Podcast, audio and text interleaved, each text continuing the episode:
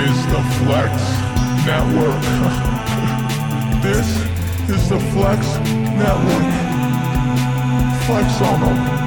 Flex on everybody. Oh, yes, everybody.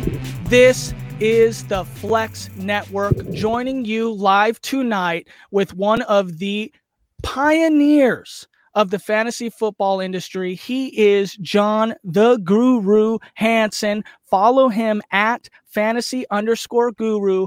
I am Flex Matt. This is Flex Shane from the Flex Network. Guru, how are you doing tonight? What's up, Flex Matt? Flex Shane. Uh, I'm flexing right now here, so I'm ready for the show. I'm ready, ready to Hey, rock and roll. I, I didn't want to give Greg Ambrosius too much love here on the cast, but he said that the stock photo on Fantasy Points website is you from 20 years ago. Is that true or is this a theory? yeah, he's just a hater. He really, is. he's just a hater. Yeah, no, no. That that photo, as I, I tweeted back, I said, uh, "Brah, 2018, fella." So it's, oh, it's less than two years old. All right. But you shaved your. COVID beard. You did I shave did. your COVID beard. I couldn't. I couldn't take it anymore. I couldn't take it anymore. So a little out of character for me. But I mean, Matt, you've got that is that is that's impressive. Hey, thank you, sir. Uh, you know, I've been uh, doing my thing over here for quite a while. You know, the ladies love it. You know, the shirt, the glasses, it's a thing. Yeah. So Yeah. It's- now, do you the you get offended? Uh, You said you listened to the radio show. Do you get offended when I make fun of dudes with beards? Because my contention is the beard is the millennials mullet. hey, I'll take it where I can get it, Guru. Any right. airtime is is Okay. positive airtime. All right. No, I mean I, I do it with love. I do it with love. Thank you. I Matt's the local it. hipster. He's our he's our flex hipster. Gotcha. Gotcha. gotcha. Yeah. Love the fantasy hipster. Dude's drafted Yeah. 17 straight wide receivers to open drafts. I love those eh, guys. Get Oh out my of here. God. We we I want to talk to you about that here. We'll get there. We will get there. We're gonna get there. We don't want to get ahead of ourselves. Jeez. Guru, tell us about fantasy points. Now, am I allowed to say www.fantasypoints.com or just fantasypoints.com? I mean, if you want to sound like a professional broadcaster, Yeah. you know, because I do have a degree in radio, television, film, a bachelor's degree. I believe the only thing I got out of the four years was you must enunciate W. Uh, other than that, W- pretty That's much. right. like- well, you've got a bit of an all-star cast there. I mean, you've got yourself, you've got Joe Dolan, Graham Barfield, Tom Brolley, who you have on the show quite often, Scott Barrett, of course, Greg Cosell, who had the um the, the profile that he puts out every year on all the rookies. Adam Caplan, of course, and of course your boy Paul, Paul Kelly, who's is he like the co-host or is he because he sometimes hosts when he's on, he does all the reads and that sort of thing. yeah, but how did yeah. this how did this come to be fantasypoints.com? Yeah, well, I, as you know, I, I founded another website, uh, Fantasy Guru, in 1995. Um, you know, after 20 plus years of just grinding, um, it, it was, uh, you know, it started to get to me a little bit. It started kind of, you know, it's a bit much year after year after year. So this this group came to me and and was interested in buying the company, and I'm like, I'm not really looking to sell it. Um, then through some negotiations, we, we came to a, a number where I was like, Mhm. okay. And uh, my plan then, that was t- 2015. Um, I'm like, eh, you know, it's probably wise to get a little exit strategy here. And I was going to kind of focus on just doing the radio show and, and television and media and stuff. But, you know, there's a number of things. What I found was that, you know, I didn't have to study for the radio show and TV and all that because I'm preparing for it, you know, running the website. In addition, I had guys like Dolan and Brolley, uh, in particular, who you know worked for me over at the other site. Graham Barfield did as well. He left NF- he left us to go to NFL.com, and then um, last but not least, you know, it was just kind of I felt like it was a little bit of a waste to have, um, you know, I guess this reach in the industry and having 25 years of pretty much learning every lesson that there is to be learned. Um, the guys wanted to work with me again. They they wanted kind of like their new thing. So I decided, um, screw it, let's do it again, and um, let's strive for perfection. Um, I think we're doing a good job uh, for the new website. Certainly not. I'm I'm never satisfied. I'm already a little upset that we didn't get a couple of things done that we planned on doing, but um, it's all good. Everything's going really well. So I'm really excited and energized. I've been comparing myself again. Not that I think I'm anything close to the goat at anything, but it's kind of like Tom Brady. You know, you're you're there in one place for 20 years. It's easy to get a little complacent. Now he's great, Yeah. and he always put his best foot forward. but it is something about getting a new challenge and getting re-energized, and that's what uh, Fantasy Points is all about. And also, those guys are a lot younger than me, so you know, my my vision is 20 years from now, I'm sure as hell not going to be doing this for a job, but I'll probably go to fantasy. Yeah, right. I'll probably be going to fantasypoints.com to get all my stuff.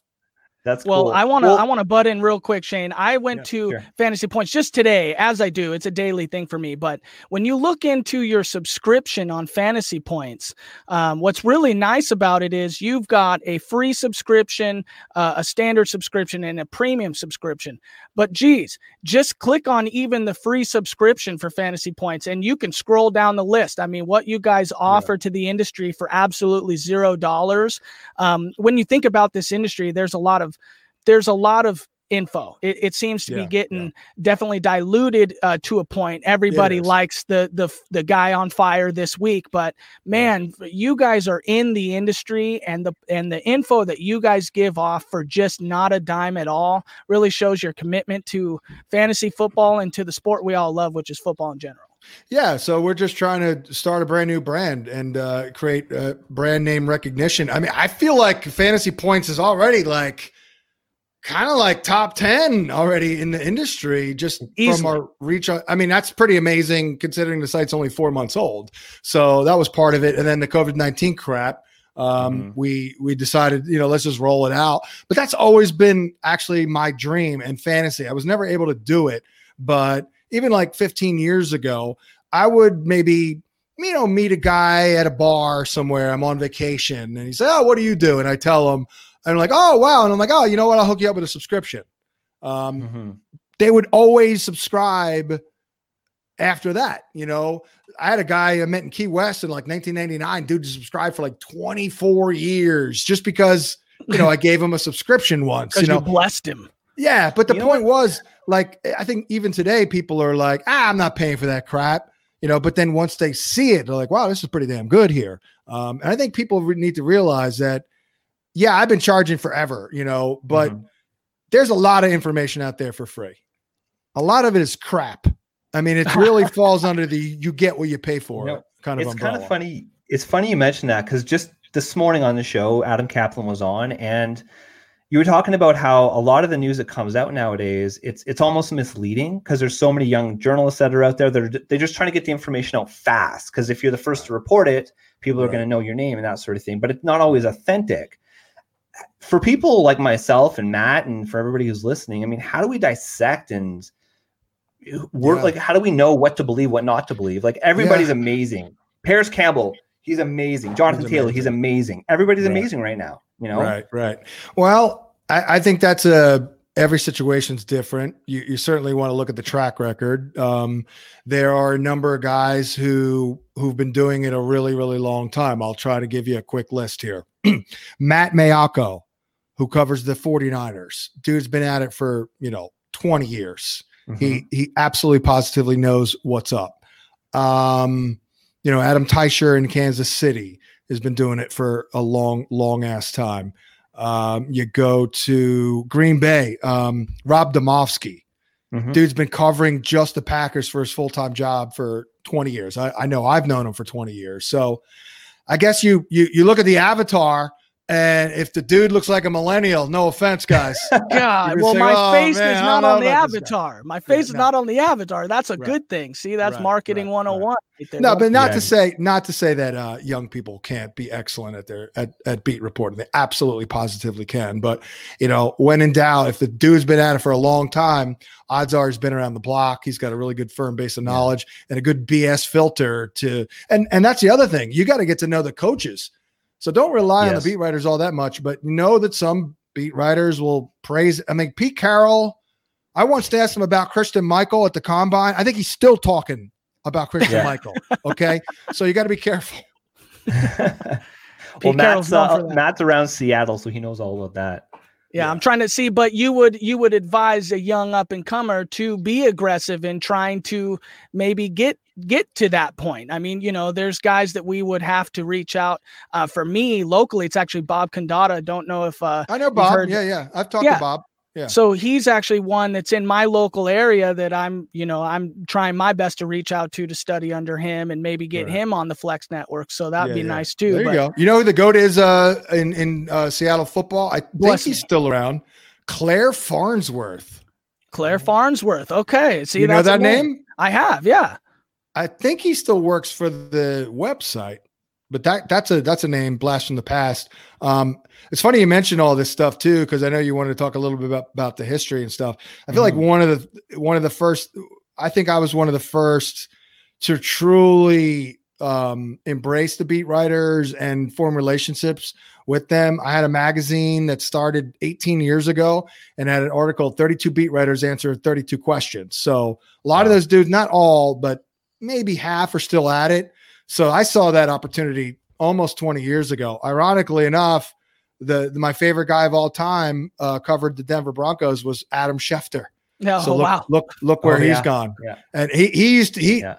man, he gave me some unbelievable. I mean, he was great 20 years ago. You know, he's a friend of mine and all that. But there was one story where Clinton Portis's rookie year, and I was a huge Portis guy.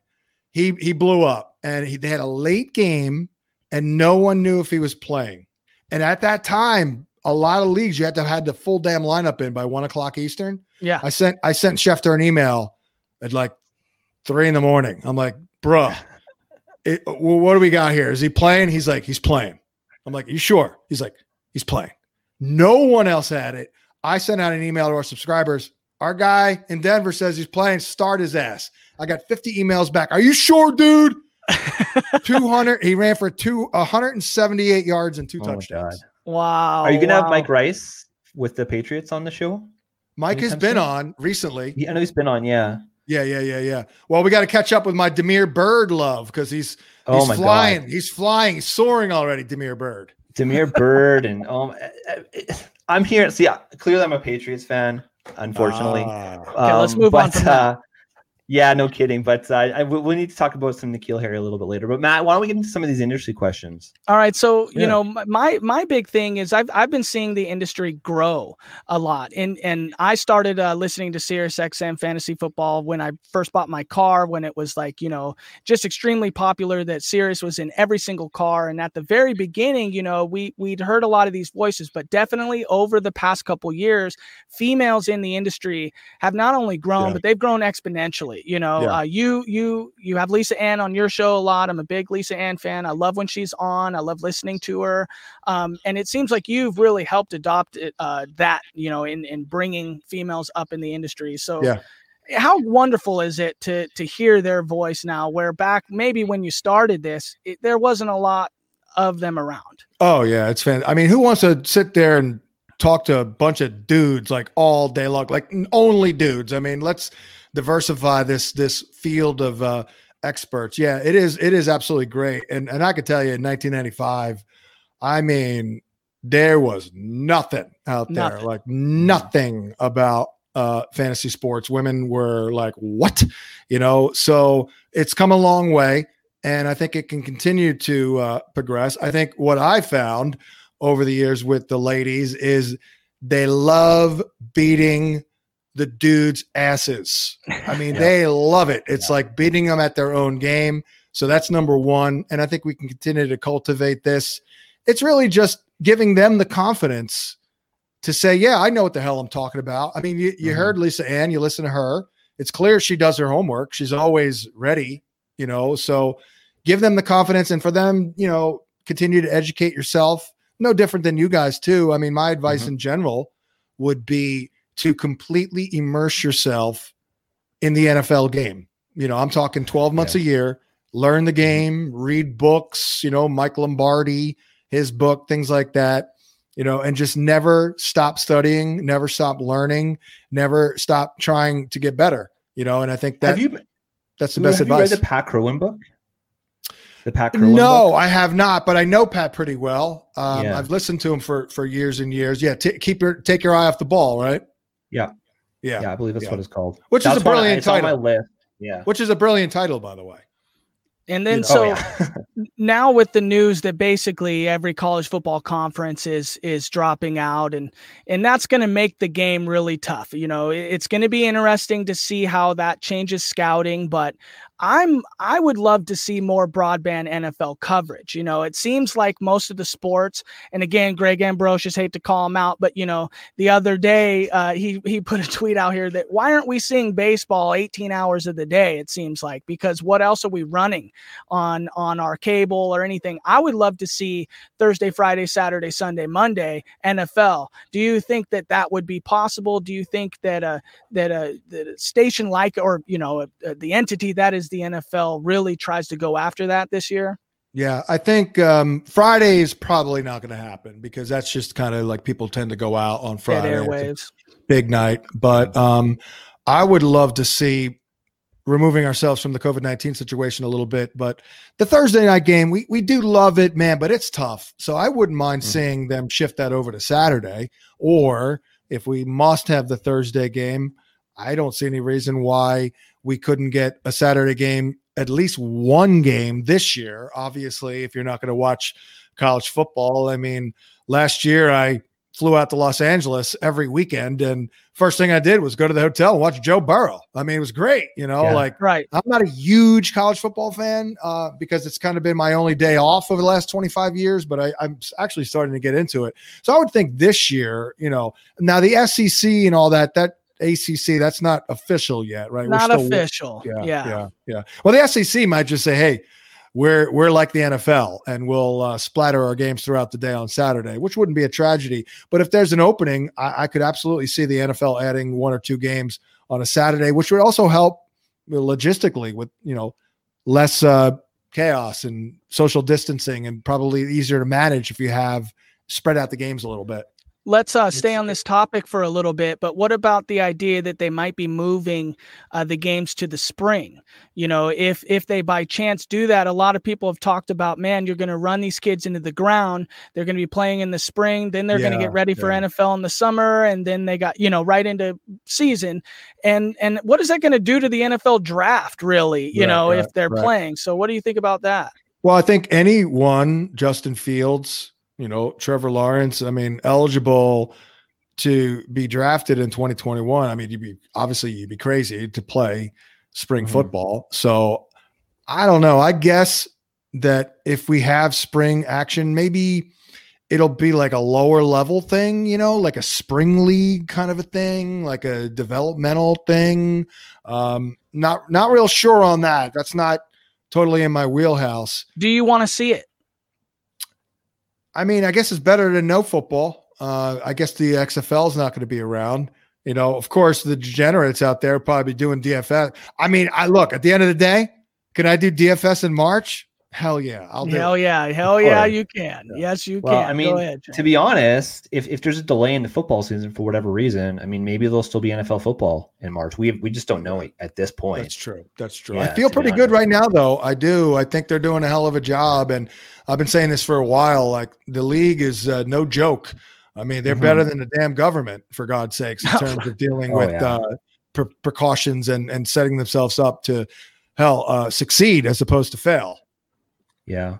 Well, I mean, if any if any organization is going to be able to do it, it's going to be the freaking NFL. I mean, it's it's just such a large business, and y- you know, you see the success now of some of the other sports. The NBA, MLB's obviously had some issues, but that could be from guys going out to nightclubs. We don't know for sure. Um, but then even the NHL, like it seems to be going quite well. So you know, we Yeah. cross our fingers, and the NFL is also a little bit fortunate in that they're starting a little bit later, so they can learn some of the best practices. Oh, God, That's no doubt. good. No doubt. Yeah. All I know is that um, I am uh, locked in to do uh, Direct TV, Fantasy Zone, Oh, nice. um, you know, the Red Zone, which is obviously very heavy ties with the NFL.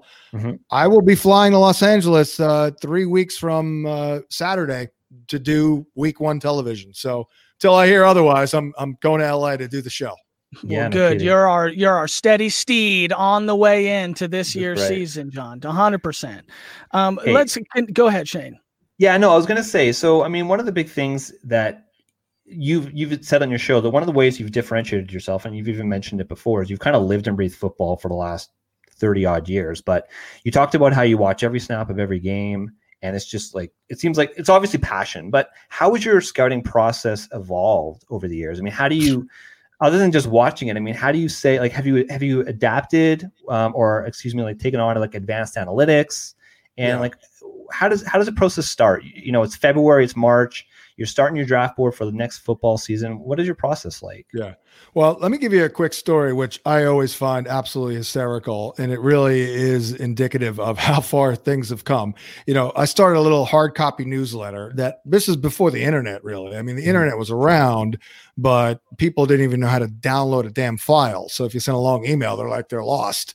So for, for a couple of years, I actually, you know, my buddy owned a print shop. I was working and publishing as my full time gig, so I was able to like lay it out and and send it to my boy. Uh, he would print them up on a Monday, so I'd, I would write them on Sunday night. I'd go to a sports bar, watch all the games. This is before Directv Sunday Ticket. Uh, drink beer, and um, of course, you know, because I'm at a bar. a healthy, you know, a healthy step one. I mean, I had Yeah. to nurse it. I had to absolutely had to nurse it. I, I specifically can picture myself nursing a beer at the bar in 1995 because I'm not going to get, you know, drunk. But um, you know, so I'd mail it out on s- Monday night. I would write it Sunday night, lay it out, blah blah blah, print it Monday, mail it out Monday night. But there was a sometime I mean, it was only four pages, so I couldn't like give heavy analysis on every player. But I found an old one recently, like a couple years ago, and I'm like, oh wow, here's my analysis for uh, Jamal Anderson, running back for the Atlanta Falcons. Ready? He'll be fine. That's it. yes, yes. And of course, I had to go check out the game logs. Ran for like 115 yards, scored, caught three balls for 33. Yeah, he was fine. So that just gives you an example of how sophisticated it's it's gotten. I used to be just a guy who was a good, you know, big sports fan who just was pretty good at at fantasy and and making uh, predictions. But obviously, things have had to be- become much much more sophisticated. So, in terms of like you know how I approach it and and all that like what what I look for and you know what do I use f to my betterment if you will I mean we could start at the the beginning of the year you know obviously the Super Bowl then I um you know take stock of all the lessons that I've learned Mhm. it's usually the first thing I'll do um I'll look at like okay who let us down this year who failed to you know produce at their ADP and and is it a buying opportunity next year? Uh, that's one Mhm. of my my favorite things. Obviously, we cover free agency, gear up pre-draft, post-draft, keep up with all the stuff, uh, the mini camps and all that. But you know, just in general, um, how my process has changed. I think number one, unlike 25 years ago, I had, and this is kind of to the point where I think you guys try to make it immerse yourself in football and form a massive knowledge base. Mine has been formed from for 25 plus years. This is beyond fandom. Um, it, it it it's hundreds and hundreds and hundreds of lessons learned, things like that. It just gives you that base of knowledge, you know, where you're a true expert. I think someone said you're you're not an expert until you do something for 10,000 hours or something. I think I've hit that. Yeah. Um, you know, then you know, I always trust my own eyeball test, but I I enlist others who specialize in tape study, of course, like Greg Cosell. Greg Cosell, Um, yeah. You know, but I do trust my We've own got eyes. Scott Barrett with for what is he? He's the director of a data analytics. Uh, I believe it's Dank Stats, actually. Dank stats. count stats. Yes. See, when you when you own a company, you can make up whatever the hell title you want. You know what I'm Yeah. saying? That's right. Yes. Um, but yeah, and then and of course, I was going to get to that. You know, understand how to Mhm. consume the news, what matters, and what is noise, and that's trial and error and experience and all that.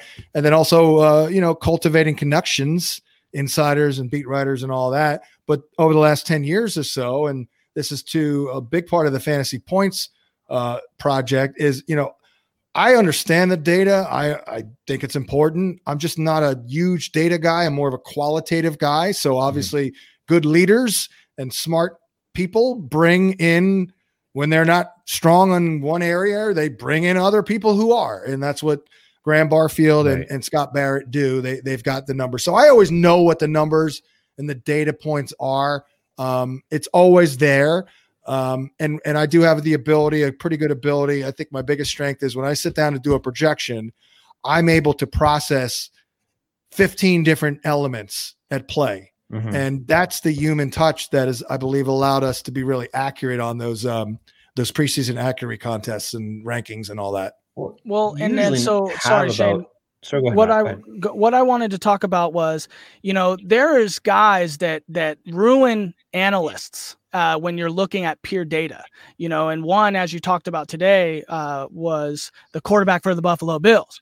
You know, everybody wants to say that this guy's in, inaccurate. You know, he shouldn't be pi picked in fantasy. But as you and really everybody is kind of getting on board, he is the cheapest of the running quarterbacks you know and and even though he might not be able to hit the broadside of a barn sometimes um, he definitely can make up for it in his grit the eyeball test he's a great leader people want to play for him and all Yeah. of those intangibles you can't put down as a stat on a piece of paper you just No, you, you, just can't. can't, You can't. You can't. And- And, I'm really and- good at. I'm really good at like reading people too. That's that's a huge strength of mine. I mean, my wife will give you stories after I'm like, oh, that guy's an asshole. You know, like nailed it.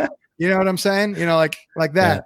I, I will never forget uh, sitting down with Josh Allen for 15 minutes at the combine. Like he was just just ready and willing to do whatever it took to prove that he could play in that league. He still has accuracy problems, but again, you know, it goes to surrounding yourself with uh, smart people. We had our guy Greg Cosell watch his film, and he did Mhm. note that he incrementally improved in the short to intermediate area. I don't know if you guys expected Cole Beasley to catch as many balls as he did last year from the erratic quarterback. Well, he, he was pretty good.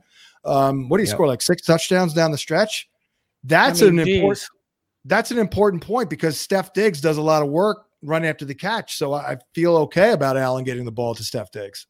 Yeah, I mean, I think we've we've gone 25 minutes here, and we got to get to some fantasy content here because we could Some be here all day. Terrific players. Yes, Yeah, Gu- hopefully. Gu- Guru. Here's the thing, okay? Graham Barfield minutes ago he, he channeled he channeled us here.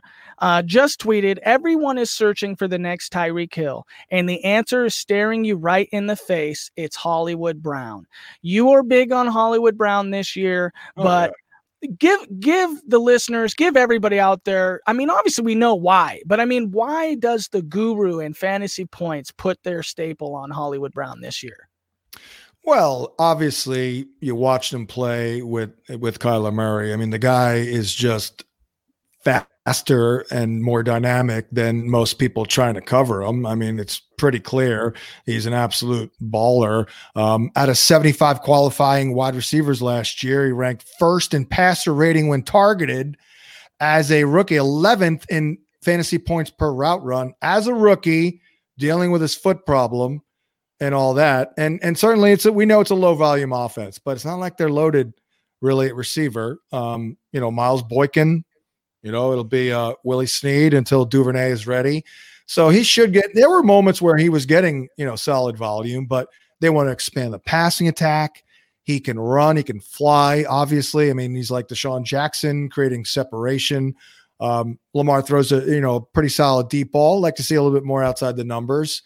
But look, he's just a classic high pedigree guy. I loved him coming out. I had him as my number one wide receiver, uh, you know, pre draft, post draft, all that. Um, you know, I'm a big pedigree guy, you know, too. So, you know, everyone talks about Preston Williams. I'm like, okay, fine. But I'm just not on Preston Williams because, you know, he does have some off the field issue. He's just not, he just, you got to have that certain je ne sais quoi. You know, I just need, I need a baller. You know, that's what Gurific is all about in a lot of ways. Well, you talk about low low volume passing offense. You know, both guys. I mean, the Seahawks are quintessential staples of low passing offense, and you're drafting both DK Metcalf and Tyler Lockett ahead of Hollywood Brown. So, is it? Are we so high on Hollywood Brown because of just his pure ADP? I mean, he's cheap. He's really cheap. Right. And right. Mm-hmm. Yeah. and why not? You know, why not? Go ahead, Shane. Sorry, I'm livid about the Hollywood Brown thing, as you can tell. I'm Well, I mean, livid. so Hollywood, he's going to 28th overall as a wide receiver. Sorry, 73rd overall. And Yeah. I mean, you were saying that you're you'd be comfortable drafting him as high as the fifth round. Now, I've I've I've, I've been literally doing best balls in different platforms since back in February, I'm a bit of a degen when it comes to that, but Yeah. I love doing it because you get to see where the ADP shift and whatnot. Oh, and they do shift a lot. How about Hayden Yeah. Hurst ADP? I mean, it's up like Oh my 75 spots the last four months. You know which which ones absolutely skyrocketed, and we got to talk about this boy. But Clyde Edwards Helaire, Oh, where are you comfortable right now? He's at about seven. Is his ADP? Uh, by the way, um, I did an article this week at Fantasy Points where I projected next year's top 150. That's cool. I like that. Yeah. So you like to draft off of next year's cheat sheet. And granted, I Mhm. could be wrong about every single player, but I'm using a lot logics and logic and uh, you know good information. So Hollywood Brown at 63. Next year I have him at 30. Right. So you want to draft a guy in the sixth round who's probably going to be a third rounder next Yep. year. Um, so and then the other question, who was? Oh, I already lost it. Who? who CEH. Oh yeah, yeah, of course. Um, yeah, I got him in a couple of best balls in the eighth round pre-draft. That's that's cheating. That's oh, stinky. Oh man, I was not. admittedly, I was not a big CEH guy Really? pre-draft. Yeah, I just you know he there were guys like Jonathan Taylor. He just totally enamored me. I was a big Cam Akers guy coming out in J.K. Dobbins. And then obviously like DeAndre Swift, I think that you know he's a special player. So it wasn't so much that I didn't like Clyde Edwards Helaire. I just didn't like him as much as these other guys, right? Yeah, and then yeah. you know he falls in pretty much the nuts opportunity with with the uh with the Chiefs, and then it's it's, absurd. wheeled Well, up, right? So Yeah. Guru, Well, our I want to friends, like, Shane, Kevin Falk. I didn't even realize. Sorry, Kevin Falk was one of my favorite Patriots players of all time. I didn't even realize he was the RB coach at LSU. Oh yeah, And one oh, of the yeah. guys that- Yeah, which is kind of cool because one of the guys he reminded me of, just like that shiftiness, was actually Falk, and I'm like, of course, it makes sense now. He was his freaking RB coach. Yep, no doubt about get it. it. I, I, I work with Brian Westbrook for a full year on on television, Mhm. so I know I know B West very very well. And uh, hell, I I I haven't talked to him about this because I think I talked to him a couple times. I didn't want to bring it up, but Andy Reid saying that Edwards Helaire is better than Mhm. Westbrook. I'm like, that's high praise. But you know, I mentioned earlier that I, I happened to watch a lot of LSU. And Mhm. uh, Right. he was running all kinds of routes for Joe Burrow. He led all running backs in the class with uh, what was it, 50, 58 grabs, 53 grabs, catches, I think, overall. something like that. Yeah. And, Yeah. you know, playing in high profile games and all that, he was great. And, and it's not just the receiving, by the way. You know, he's he's short, Mm-hmm. but he's not small Stout. like Westbrook. Yeah. So, I mean, just Mm-hmm. an unbelievable, beautiful situation. So let's stay on uh, CEH here for a second. So Guru, uh, we helped Roster Watch last year do a Sunday morning start shit, start sit show uh, with them and for them because we know that that's a lot. There, there's a lot there flying questions in, but they basically tweeted out that where's the line that you draw with CEH? And I listened to your show this morning. It seems like Alvin Kamara is where the line draws at CEH. There's no way you're drafting him over Kamara. No, no. In fact, as much as I love him, I mean, let's not try to be a hero here. Let's he Mm. is a rookie, and, and I know that you know every time Damien Williams got sixty percent of the snaps, he, he last two years he averaged twenty five points a game, which is a huge number. And Edwards Helaire should get sixty percent of the snaps. I own look. I guess I'm down on him. I only have him at ten, guys. Overall. Only, yeah. Only a Oh, 10, you know. I'll take Miles Sanders over him. I personally would actually, this is actually not me. This is the website. So Mhm. it's a lot of it is me. I would probably take him uh, over Henry. The, the one that, boy, the Mixon, Joe Mixon drives me insane, Tough. Yeah. you know, because he's so damn good. He's got such a great role, but their O line's been crap. Now they get Jonah Williams back. Of course, Burrow will help. That's a tougher call. Uh, I'll take Miles Sanders over him as well. So if I had the eighth pick and it went McCaffrey, Barkley, Elliott, Kamara, Cook, Thomas, Henry, Mhm. I'm going, I'm going oh, Miles Sanders, then I'm going Edwards Helaire, most likely. Okay, but what if you're faced with okay that that Michael Thomas pick? I mean, a lot. So zero RB, you would almost be running for that strategy, or you. And this is what I want to talk about zero RB. I think it's crazy this year. It's crazy. Um, but you would have to say that you would be either hunting for an RB to fall back to you. Um, but I doubt that there'd be anybody that will. So let's say that you're faced with a Michael Thomas decision, even if it's staring at you right in the face. Uh, I I still feel like you would Henry, Miles Sanders, CEH. I'm still pushing him down the board. What do you think about that? Yeah, I'm not taking Michael Thomas in, in, at five. Let's let's take a look at where his ADP is. The the first thing I do when I have a draft spot is okay. Okay, I'm at five. Let's mm-hmm. take a look at ADP and try and get a feel, maybe understand my competition. What position player is going to be the best option on the board for me in round two? Well, mm-hmm. if we if we go off of very current ADP here in our early August, let's say you know August 10th through the 18th, let's say the fifth pick of round two, uh, the best players are Mahomes, Kelce, Lamar, Godwin. Mm-hmm. You know, and then you go down to Melvin Gordon, but that's in round three. That, right. that that that that alone says, guess what? I ain't taking Michael Thomas because I'll take yeah. the back. And then if I don't like the running backs in round two, which I probably won't, because I just mentioned the best players, oh, I'll just take Chris Godwin. Right. That's that's that's how I yeah. roll. It's easy. It's easy. Gu- uh, yeah. Guru, you, we said 40 minutes here. I mean, can we stretch the time a little bit or oh, I'm yeah, going to sure, I'm going to race through these a couple of them here. Shane, go yeah, ahead gonna... with uh or actually no, it's me right here. So you another ahead, guy that you're you're on fire about that honestly has the industry divided on is Diontae Johnson. Okay? Um a lot of people think he's a little bit too high. Um, but you you have gone out on a limb and said, you know, really you love him there. Okay, I want to say his ADP is what um, 86 overall, somewhere around there. It's going up. It's going yeah, up. But yeah. give well, me a little bit. Of, go ahead. We're causing it to go up. I yeah, right. That's what I'm saying. That is it's our fault. It's so, our fault. but give me the same thing. I mean, you you talked about Marquise Brown, but why Diontae Johnson, especially when you get back Juju and Ben is admittedly, you know, he might, you know, it is. I mean, well, they say Ben is going to be like his arm is going to be stronger than it's ever it's been in a long time, just because yeah. he had the surgery. So, but he also adjusted his motion. I actually got some video uh, sent to me, um, and this is again where you you're around mm-hmm. forever. You cultivate relationships.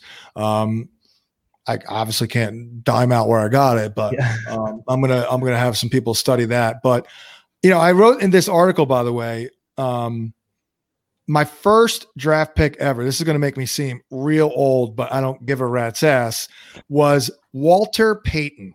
Oh, yes. Okay? Yeah. Awful, awful pick.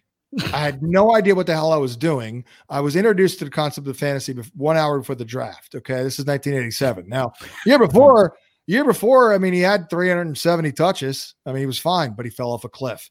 Sure. Literally, literally from that point forward, I've been all about like, yeah, screw this. No, I'm not I'm not drafting old guys like ever again. Uh, two years later, I used the 10th pick of the draft on Barry Sanders, and people are like, what? Because back then you didn't take rookies until like the fourth round. So I've been addicted to finding sleepers and ascending mm-hmm. superstars. Like I, I just love it, you know. So I'm always all about that. At the end of the day, Diontae Johnson was open on 84% of his targets last year, second best behind only Michael Thomas, and he's dealing with Duck Hodges and Mason Rudolph, and still led all rookies in receptions. Art Greg Cosell broke down the film and agreed with the assessment that he separates from NFL defenders. And we didn't see a ton of it because, you know, it was Duck Hodges and Mason Rudolph. But hmm. the kid on tape did some great things. And then last but not least, uh, we just had, if you heard it, uh, Ed Bouchette, who's covered He's in the Hall of Fame uh, for being an NFL beat writer, reporter. And he's a little bit of a curmudgeon type of a guy. You know, he's an older guy. So I pumped up Diontae and said everything I just said. I'm like, Ed, am I overselling this kid? He's like, Yeah, I don't think you are. So I'm like, Yeah, boom. I mean, that's all I need to know. I mean, will I oversell players? Absolutely. Um, you know, I'd say stories all the time. There's a tight end I pumped up one year, and he, you know, he kind of let me down. People hated me. His name, Travis Kelce. Right. so I, would rather be, you know, a year too early than a year too late. Well, yeah, you yeah, know, Diontae Johnson was a. Go, go, ahead. Sorry, Zach Ertz. Go I was going to say, I remember drafting Zach Ertz. That's the problem with the tight ends. You always draft them a year too early. Yeah. Yeah. Maybe OJ Howard this year. A lot of young uh, last year, and he's like off so many young ones out there yeah. this year that uh, it's actually I'm still yeah. kind of struggling. Uh, just just how do you how do you arrange those guys in, in your brain, you know, because there's like 14 potential breakout guys. So the first thing I do is I, I look at, okay, volume and opportunity and guys like Jonnu Smith and Blake Jarwin, who I do like. I don't know how you can Mhm. give them many catches. So uh, then I go back to guys like uh, obviously Hayden Hurst. Uh, they'll need him. Like Uh, Chris Gesicki, who's Herndon. throwing the ball to himself. Yeah, Gesicki is Yeah. boy, he's a tough one for me because he flashes and he did get a lot of volume, and maybe he's a big slot for them. He's just still a little shaky. I don't think he's a complete player. Um, I'm kind of like medium on him. I'm I'm not down on him, but I'm not I'm not Mhm. pumping him up. You got to see it for an extended period of time. Let's go uh, back to RB here. Nick Chubb causing a lot of fantasy owners some grief. You know, I felt and I still feel that he he he you you draft he's a little high. I, I feel like he's a little high with the Kareem Hunt, Yeah. um, just barking at his tail. But I mean, do you love Kareem Hunt more? At his ADP because he's cheaper, or do you think that Nick Chubb, with the concussion news, is sliding back to where you're a lot more comfortable drafting him?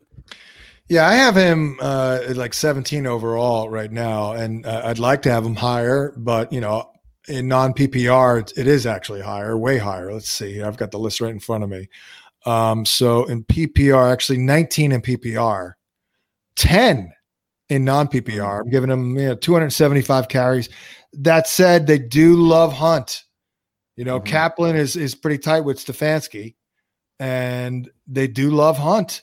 You know, he's a good kid outside of the three The or issue. four. You know, he he's a good kid with issues. You know, I've said on the show many times, like, yeah, I think he tricked me because uh, I I spent two minutes with him, three minutes with him it was a very little amount of time, but I'm like, oh, what a nice kid, you know, soft spoken and all that. I'm like, then he does what he, you know, but I, I do think um, they right now believe that he's on the straight and narrow. He is in his home state, which is good and bad. Right. Uh, I think to answer the question, I think we must go Kareem Hunt in the fifth over Chubb in the second. As we know, last year in eight games, Kareem Hunt outproduced Nick Chubb in six of those eight in PPR. Yeah, and that's and that's basically where I'm sitting at is it's not so much that I don't want to love Chubb. Like I I do, but it just Yeah, he's great. seems that it's it's too it's too good to be true unless he pulls the Chris Carson out of him, where he performs enough to where you just can't take the ball out of his hands, no matter Yeah, what you want yeah, to do. yeah. Um, let's stay with the RBs. It seems um, Josh Jacobs, uh, does he deserve to be drafted higher? He's going to catch 60 balls this year. That's what he wants. Um, but if you add 60 balls to what his standard production is and what they want to do with him, does he not deserve to be a first round pick? Yeah, I think I think he does. Now let's um let's follow on all the health reports with him because that shoulder injury last year was a concern. I think it precluded them from opening things up for him in the passing game. He is a very good receiver. And you know, the last year at Alabama, he actually caught two fewer balls than Damien Harris. But I kind of view Jacobs as their pass catching spec- specialist. I believe he averaged uh, over 10 yards a, a catch. I, I loved how he finished too on you know, wheel routes and dump offs and, and all that. He ran like like a running back. But you know, at the combine this year, I've, I say this story all the time because people just they just can't seem to, I guess, soak it in. But and and certainly, you know, GMs and coaches um, mislead us a little bit, uh, whether they want to or not or meaning to. But I was three feet away from Mike Mayock and I studied him. He was dead serious where he said, last year was phase one Mhm. running the rock, our foundation back. This year's phase two. It's all about expanding it out in the passing game. Now they go ahead and they draft Lynn Bowden, they re-sign Jalen Richard, uh, but that's got to bode well for Jacobs. So Mhm. I'm not going 60, but I will go 40, which puts him right there at at like 12 overall for me. With upside, with Yeah. upside. Love it. Sure. And and if that wide receiving core can really, you know, they dr- they drafted him to play. If they can air the ball out, then it should open up the defense and give them a little bit more. And Yeah. so the upsides there definitely. Um, Top after five O this, line too. that's what I'm saying. And and you know, Gruden wants to wants to go nuts. I mean, that's what ideally that's what he wants to do. He wants to be a fast paced, just let me throw it all over the field, let me run it all over your faces, and be that coach. You know, he loves to be talked about. Um, after this next cl- uh, question about slot, uh, we're gonna Mhm. rapid fire you, so be ready for that. Okay, just go gonna ahead. go. Yeah. Okay. Love so slot. Guru, we're just you, you love slot. We know that, so I had to throw this question in there. Okay, similar guys with similar ADPs. Who you taking? Tyler Boyd, 74 overall. Jarvis Landry, 79 overall, or Julian Edelman, 89 overall. Yeah, you got? it's not it's not Edelman. Um, Yeah. that that's number one. Um, even though Cam, you know, he'll probably get him the ball decently, but um, it'll be Landry or Boyd. I used to love Landry. First 4 Mhm. years, I pumped him up. Last two, I've undersold him. So I feel like I owe Jarvis a little bit there, but you know, he is reliable as hell, and Baker clearly trusts him. That's I think I'm going to give the slight edge to Jarvis over over Tyler Jarvis. Boyd. Now it certainly helps Tyler Boyd's case, and I liked him last year quite a bit. Not as much this year, but I I'm fine with him, and it does help that John Ross has been away, AJ Green, little little bumps and bruises here with the with the hammy, and then um and then there was uh there was something else going on there. I, I thought um Well, well, Jarvis. oh, uh, Tee Higgins is out. Right. Oh, he with the hamstring. My goodness. I yeah, know. yeah. we were like we were a little bit low at least i was on jarvis just in general because he had that hip issue but we actually had dr jesse morris on the show a little while back and we asked him about it and he was saying that it's more of a genetic thing and if he was good to go in camp then you shouldn't be worried about it so i'm moving him right back up on my draft board because it looks Yeah. like he's doing well in camp so we're good to go there He's a tough dude. uh, he is a tough dude. he's a baller man he really is okay i'm gonna we'll, we'll skip the rookie discussion for now um, just because we're, we're kind of running low on time Love But Jonathan bring Taylor this- though. Love Jonathan Taylor and Cam Oh. Akers. Um, uh, I Yeah. love them. I mean, there's always a buying opportunity with these rookie running backs because people are skeptical, and if you have the balls to take Taylor in round three or Mhm. Akers in round five, it could pay off huge. I feel like have the a lot of balls are taking him in the second round. The balls are taking him late second round. Jonathan Taylor. That's that's the nuts. Yeah, You know? I, yeah, yeah. But the ADP, see, people are worried because if you're talking PPR, they're worried about Mhm. lack of catches. So the ADP has actually been hovering in that third round range. But I hear you. Okay, really quick, Justin Jefferson. He's kind of your boy because you're a Vikings fan, right? How did that Yeah, happen? by the way? unfortunately, unfortunately, yeah, yeah. would you? Would you? Are you comfortable taking a guy like Justin Jefferson as like the tenth or eleventh round? Uh, I don't like him compared to some of the other uh, exciting rookies. Uh, Ruggs, I'm, I'm in on Ruggs. Um, Jalen Reagor, and of course uh, Michael Pittman's been my guy. Reagor and Pittman were my guys pre-draft. Ruggs with the Raiders.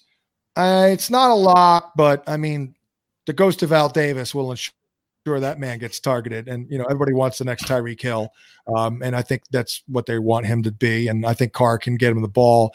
So I'm not that into Jefferson. Good football player though. I did Mhm. actually talk today with a with a beat reporter um, who said that you know he is going to be in the slot a, a good amount. So Thielen That's is going to have to line up outside, which. Yep.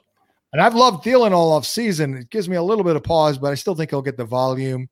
Um, I mean, Jefferson should be fine, doing well, well in camp, catching the ball. He's just a little behind the eight ball. And if he's in the slot, I feel good about him. I do have some questions. Can he win against press man coverage on the outside? What about Aiyuk? Aiyuk. You know, it's like it, we still don't hear about him yet. Is he not going to be wide receiver one in San Fran? Yeah, I think that's a little bit of a tall order, but um, I think that offense is tough to learn. You know, it's funny. I kind of pulled Shanahan aside last year, and I loved Deebo last year. I mean, I Love love Deebo. I, I don't know if a lot of people were talking up Deebo like I was, but I I really was into him. And you know, I feel like I got a little lucky. Is kind of what I'm getting at here because a lot of it was manufactured touches and and the runs and all that. So I saw Shanahan. I'm like, Coach, correct me if I'm wrong, but it feels like you you work Deebo into like only like 30% of your passing game last year. And he's like, yeah, that's not that far off actually, because you know, it's a very complicated offense, rookies and all that. So I think it's going to be tough for Aiyuk. That said, they can continue to manufacture touches with him and he's going so damn cheap, uh, so affordably. At that point, I'm always like, oh, what's that? Number one pick, really talented, best run after the catch receiver in the draft. Yeah. Good for the offense. He's available at 120 overall. Great p- designer and play caller and Shanahan. Shit, I'll take him. Check, please. Giddy up. Yeah. Giddy Check, please. Go ahead, Shane. Okay, we, we just have a few more questions, Guru, then we'll get you out of here. We really appreciate your time. I'd be remiss if I didn't at least talk about. I, you call it the the 14 or 16 teamers. This is guys with ADPs over 150. I call it the skank squad. I stole that from you. Yeah. I use that in my regular fantasy football vocabulary. So thank you for that. Yeah, But- skank. so you got the jeweler, Steven Sims, at 240 40 or, or overall, or a guy, Russell Gage, who's looking to be the wide receiver three in that offense. Who, who you taking? Am I Last crazy or draft. am I crazy or does that sound like a jeweler? Where'd you get that that It's- watch? It does. Oh, Steve Steven Sims. Okay, never mind. Uh, just checking. Uh, you know, just kind of went once in a while, make sure I'm not insane because you know I'll say Yeah. stuff on the radio. No, it does. And that's what's Yeah. funny. That's what makes it funny. It's like, oh, it is. You're right. Yeah, yeah, exactly. Um, yeah, I'm going Sims there. Um, Yeah, Gage. You know, Gage. Gage was good. What, what did he average? Like, uh, they went in like nine yards a catch last year. I mean, he can run a little bit. They, good route runner. Um, I, I do like him, but I mean, I Steve Sims. He was balling last year. I mean, he should catch 70 balls. I mean, they Yeah. desperately need him. You he finally passed Trey Quinn on the depth chart. There was no like, you know, just you always worried about this new coaching staff. It's like you know, they get the guys got to earn their spot, but you know, Sims, he's going to start, which which is good. Trey Quinn's not good. I mean, Right. know, I mean, still he's had opportunities. He he's Yeah. had opportunity, but that's my issue with Gage. Is it seems like there's been opportunity to really, to really show out. You know where it, maybe his athleticism or his ability or whatever has you know it just hasn't ever matched. He's a good opportunity to have on a team, but even when Julio went down, it's not like he lit your hair on fire. You know, he was Yeah. there, he was serviceable, you know, but he, yeah, that's how I feel. But Guru, the final questions for me um, are on the new phase of fantasy football. Okay. Um, I don't play in one quarterback leagues anymore. I just don't do it. Right. Um, right. but I right. mean, how do you feel about that? I mean, Superflex is becoming such a broadband thing. But I mean, geez, whenever I get asked to do a one quarterback league, I'm just like, why? There's more Yeah. than one court. I mean, there's there's more than 24 quarterbacks weekly that can Yep. play and and be serviceable. So when are we going to get rid of it?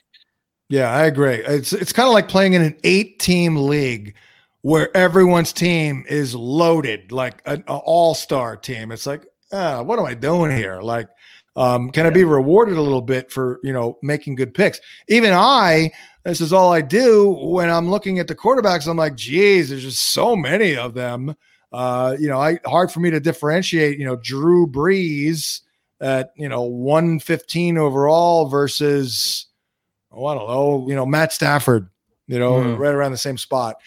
So yeah, I agree. I I think um I think the ideal scenario would be two quarterback league and every rushing, I think we should just add the rushing production to the passing. I don't think you should get the the yardage bonus for the Scale rushing. Back. scale it back. It- it's just Yeah. too it's too much where you know it's all the running guys a little bit. So that was number one. Um, two quarterback rushing yardage is just tacked onto the passing yardage. You want it five uh, six points for a rushing touchdown, of course. You know whether it remains four for the passing, which really Mhm. tends to help the the guys who throw for a lot, like like Brees. You know over the years. Mhm. Um, but I think you're still getting going to get love if if you have uh, you know Lamar. Um, if he runs seven in, you're still going to be uh, good to go there. And then I think it um, maybe at running back, maybe and wide receiver, maybe we pull it back to like half a point PPR. I mean, I I was a huge PPR guy from the beginning. I mean, I pounded the table for it, but seems to be a bit much, you know. So Mhm. those are just some ideas. I'm not a big fan of the tight end premium. You're not. Uh, nah, I don't know. I mean, because you there really isn't 24 playable tight ends, so you can't. yeah, yeah, I hear you. Well, maybe this year there might be actually. Yeah, it's gonna be crazy. We actually uh we did our I did my first two tight end league last year, and it was interesting. It, it's definitely a different dynamic, but wow, two Um, tight end league. it was great. It was only a 10 team league. It was a smaller league, so it's a I'm little okay bit more that, palatable. though. but yeah, it was it was different. It was fun. You know, sometimes like I'm trying to join an IDP league for the first time this year. I played Right. one way back in like 2008, but it's been forever. So Right. I just like to mix it up. We Yeah. we have a show usually every year, and we just kind of talk about different formats and whatnot. But The thing about hey, the John, the thing about the tight end, real quick, is um, if you're Sure. going to dig that deep, by far the easiest position to predict uh, based on the stats and the data. Uh, so the by far the easiest, I believe, to stream. I mean, maybe quarterback's probably easier, but uh, Yeah. the tight end, tight you end. know, there there's always two or three matchups that are just money in the bank. You know, paying for like my kid's college education by recommending you know players against them. So it's just a matter of like streaming tight end, that sort of thing is what you Yeah, recommend. yeah, yeah. but yeah, maybe That's I should cool. warm up to the tight end love, like tight end premium. But that two tight end was pretty. That's nasty. That's pretty hardcore. It was it was definitely interesting. Actually, it's funny. I my home league, it's an auction league, so we all get together. You know, we're a little bit older now, so it's we all have kids, so it's hard to get together. But once a year, we'd always get together. We'd do our live draft, and I finally convinced them this year to, to switch to a super flex. So that's Right. great. But so John, thank you so much for your time. People can follow you on Twitter, of course, at fantasy underscore guru. They can find you on Sirius XM Monday to Friday from 7 to 10 Eastern. I listen to you every morning. Uh, honestly, I mean, it's you're I appreciate you coming on. You're you're one of the reasons we do this. I mean, I, I think that we can thank you for the fantasy sports channel on Sirius, if I'm not mistaken, because you had a show on NFL yeah, I mean, Network and the, the, the, you know, yeah, yeah. The, the channel was launched on the strength, I think, of me and, and Adam Caplan's uh, Friday night, and then a Tuesday night show that blew up. And uh, yeah, yeah, really appreciate it, guys. And uh, yeah. good luck this year and uh, you know you keep much. grinding away and uh, i'm uh, you know good example um, i've been doing this 26 years still still grinding away you know just be patient I really appreciate it. So, for John Hansen, the guru, for Flex Matt, we are the Flex Network.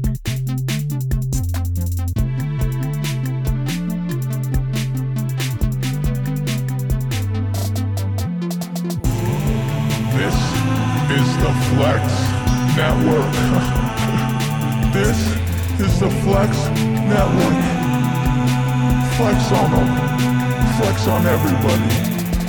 This right here is the Flex Network. Yeah. Flex on the G.